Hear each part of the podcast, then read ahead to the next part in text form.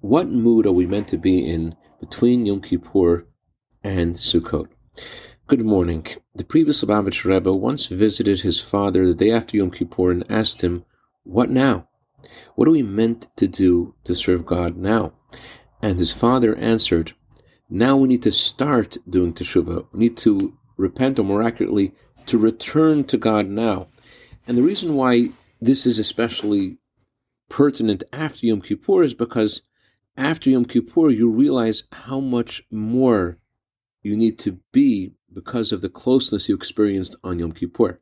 Now, the days between Yom Kippur and Sukkot, and certainly days of Sukkot themselves, it's a time of joy, a time of happiness, which underscores that even teshuvah, even returning to God, is meant to be with a feeling of joy. Although people usually associate returning to God with regret and bitterness, but everything that's done to serve God has to also be done with joy. And certainly teshuvah, certainly returning to God has to be done with a feeling of great joy because, number one, there's nothing that stands in the path of teshuvah. When a person decides to come closer to come closer to God, there's nothing that can stop them.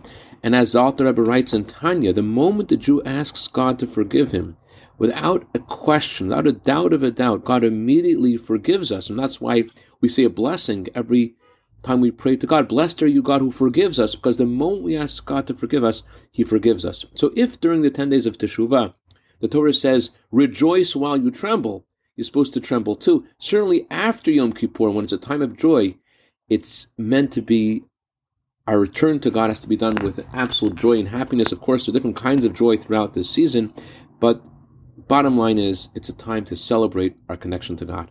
I dedicate our minute of Torah today to Reb Rachmiel Yisrael Chain and Yehudit Yuska Chain in honor of their birthdays today, and to Tova Oberman and Reb Alex Rubin in honor of their birthdays. You have a year of bracha, v'atzlacha, begashmis, ruchnias. Have a wonderful, joyous day. Good